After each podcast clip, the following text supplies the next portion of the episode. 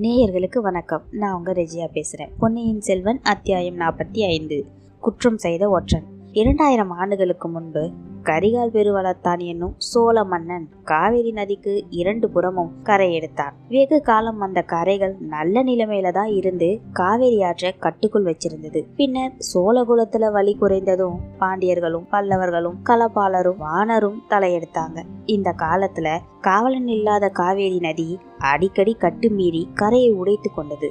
இந்த மாதிரி பெரிய அளவில் கரையை உடைச்ச சில சந்தர்ப்பங்களில் தான் நதியோட போக்கே மேலும் கீழமாக மாறுவதுண்டு. பழங்காவேரி புது காவேரியாகும் அடியோட நதியின் கதி மாறி போய்விட்டா பழைய நதிப்படுகை சில சமயம் நஞ்சை நிலமாக மாறும். வேறு சில சமயங்கள்ல தண்ணீர் தேங்கி நிற்கும் ஓடைகளாகி கடல் போல் அலை மோதி கொண்டிருக்கும். பழையாறு நகரின் சோழ மாளிகைகளையொட்டி தென்புறத்தில் அத்தகைய ஓடை ஒன்று இருந்தது. காவேரியின் கதி மாறியதால் ஏற்பட்ட இந்த ஓடையை சோழ மன்னர்கள் வேண்டுமென்றே ஆழமாக்கி விசாலப்படுத்தி எப்போதும் தண்ணீர் ததும்பி நிற்கும்படி செய்திருந்தார்கள். அரண்மனைக்கும் முக்கியமான அந்தபுரங்களுக்கும் இந்த விசாலமான நீர் ஓடை ஒரு நல்ல பாதுகாப்பாக இருந்தது. இந்த வழியில யாரும் அவ்வளவு சீக்கிரத்துல வந்துவிட முடியாது. அரண்மனையோடு நெருங்கிய தொடர்பு உள்ளவங்க வேணும்னா வரலாம். அரண்மனை அந்தபுரங்கள்ல அழகிய உத்தியான வனங்கள் இந்த நீரோடையை ஒட்டி அமைஞ்சிருந்துச்சு. அரண்மனை மாதர்கள் நிர்பயமாக இந்த உத்தியான வனங்களில் எந்த நேரமும் உலாவுவாங்க.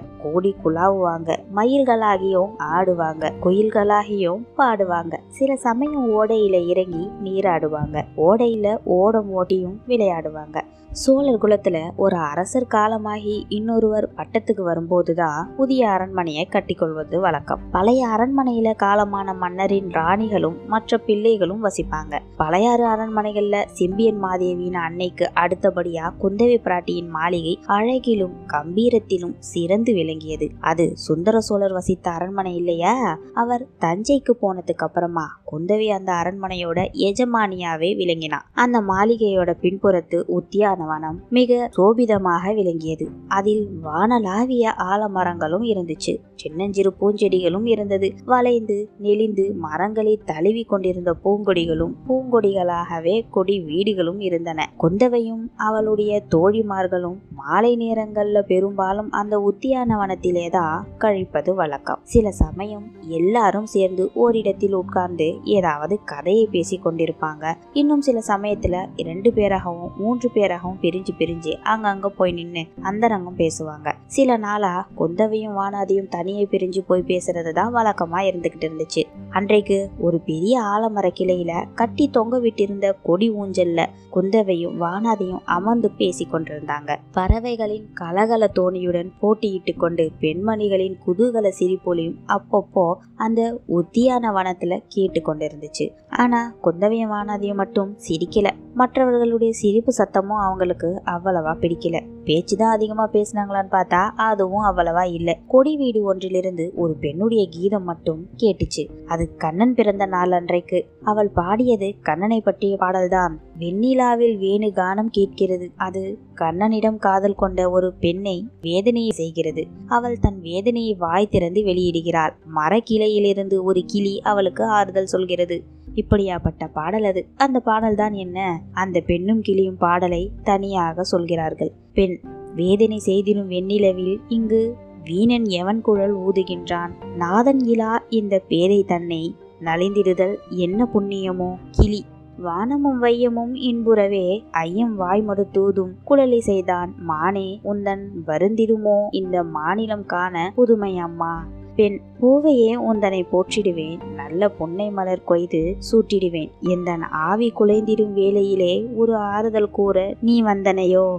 கிளி கட்டழகி உந்தன் காதலினால் எங்கள் கண்ணன் படுந்துயர் சொல்ல வந்தேன். உன்னை விட்டு பிரிந்த நாள் முதலாய் நல்ல வெண்ணையும் வேம்பாய் கசந்ததென்பான். பாடலின் பின்பகுதியை கவனமாக கேட்டு வந்த குந்தவை பாடல் முடிந்ததும் ம் கேட்டாயா? நல்ல கண்ணன் இந்த செந்தமிழ் நாட்டுக்கு தெய்வமாக வந்து வாய்த்தான். வெண்ணெய் உண்டு வேங்குழல் ஊதி பெண்களுடன் காலங்கழித்து கொண்டிருந்தால் மற்ற காரியங்கள் எல்லாம் என்ன ஆவது என்றாள். மறுமொழி சொல்லாமல் இருந்த வானதியை பார்த்து என்னடி மௌன மௌனம் சாதிக்கிறாய். நீயும் கண்ணன் குழலில் மயங்கி விட்டாயா என்ன? என்று கேட்டார். அக்கா என்ன கேட்டீர்கள்? என்றாள் வானாதி. என்ன கேட்டேனா? உன் கவனம் இப்போ எங்கு போயிருந்துச்சு? எங்கும் போகவில்லையே. உங்களிடத்தில் தான் இருக்கிறது அக்கா. அடி கள்ளி ஏனடி போய் சொல்கிறாய்? உண்மையில் உன் மனம் இந்த இடத்தில் இல்லவே இல்லை. எங்கோ இருக்கிறது. அது எங்கு என்று நான் சொல்லட்டுமா? தெரிந்தால் சொல்லுங்களேன். பார்க்கலாம். நன்றாக தெரியும். தெரியாமல் என்ன? ஈழ நாட்டு போர்க்களத்துக்கு போயிருக்கிறது. அங்கே என் தம்பி ஒரு கவடமும் மற்ற பிள்ளை இருக்கிறானே. அவனை இன்னும் என்ன பொடி போட்டு மயக்கலாம் என்று உன் மனம் யோசித்துக் கொண்டிருக்கிறது. நீங்கள் கூறியதில் ஒரு பாதி உண்மைதான் அக்கா. என் மனம் ஈழ நாட்டுக்கு தான் அடிக்கடி போய்விடுகிறது. ஆனால் அவரை பொடி போட்டு மயக்குவதற்காக அல்ல. அவர் போர்க்காலத்தில் எப்படியெல்லாம் கஷ்டப்படுகிறாரோ அவருடைய திருமேனியில் எத்தனை காயம் பட்டிருக்கிறதோ அவர் எங்கு படுத்துக்கொள்கிறாரோ என்ன உணவு சாப்பிடுகிறாரோ என்றெல்லாம் எண்ணமிடுகிறது. அவர் அப்படியெல்லாம் அங்கே கஷ்டப்பட்டு கொண்டிருக்க இங்கே நான் சுகமாக உண்டு உடுத்தி பஞ்சனை மெத்தையில் படுத்து தூங்குவதை நினைக்கும் போது வேதனையா இருக்கிறது எனக்கு மட்டும் இறகுகள் இருந்தால் இந்த நிமிஷமே இலங்கைக்கு பறந்து போய் விடுவேன். பறந்து போய் என்ன செய்வாய்? அவனுக்கு மேலும் உபத்திரவத்தை தானே செய்வாய்? ஒரு நாளும் இல்லை அக்கா. அர்ஜுனனுக்கு சுபத்திரையும் கிருஷ்ணனுக்கு சத்யபாமாவும் ரதம் ஓட்டியது போல் நானும் ஓட்டுவேன். அவர் பேரில் எய்யும் அம்புகளை என் மார்பில் நான் தாங்கிக் கொள்வேன். நீ தாங்கிக் கொண்டால் அதை அவன் பார்த்து கொண்டிருப்பானா? அது அவருக்கு இஷ்டமில்லாவிட்டாலும் பாசறையில் காத்திருப்பேன். போர்க்களத்திலிருந்து அவர் திரும்பி வந்ததும் காயங்களுக்கு மருந்து போட்டு கட்டுவேன். மலர் படுக்கை விரித்து வைத்திருப்பேன். அறுசுவை உண்டி சமைத்து வைத்திருந்து அளிப்பேன் உடல் வலியை மறப்பதற்கு வீணை மீட்டி பாட்டு பாடி தூங்க வைப்பேன். இதெல்லாம் நடவாத காரியங்கள் வானாதி. சோழகுலத்து வீரர்கள் போர்க்களங்களுக்கு பெண்களை அழைத்து போவதில்லை. ஏன் அக்கா அப்படி? ஆமாம் அவர்களுக்கு புண்களை பற்றி பயமில்லை அதை காட்டிலும் பெண்களை பற்றி தான் அதிக கவலை பயம். அது ஏன்? பெண்கள் அவர்களை என்ன செய்து விடுவார்கள்? அவர்களை ஒன்றும் செய்ய மாட்டார்கள். ஆனால் உன்னை போன்ற பெண்கள் போர்க்களத்துக்கு போனால் எதிரி படை வீரர்கள் உங்களுடைய அழகை கண்டு மயங்கி வந்து சரணாகதி அடைந்து விட்டால் என்ன செய்கிறது? அப்போது நம் சோழ நாட்டு வீரர்கள் தங்களுடைய வீரத்தை காட்ட முடியாதல்லவா?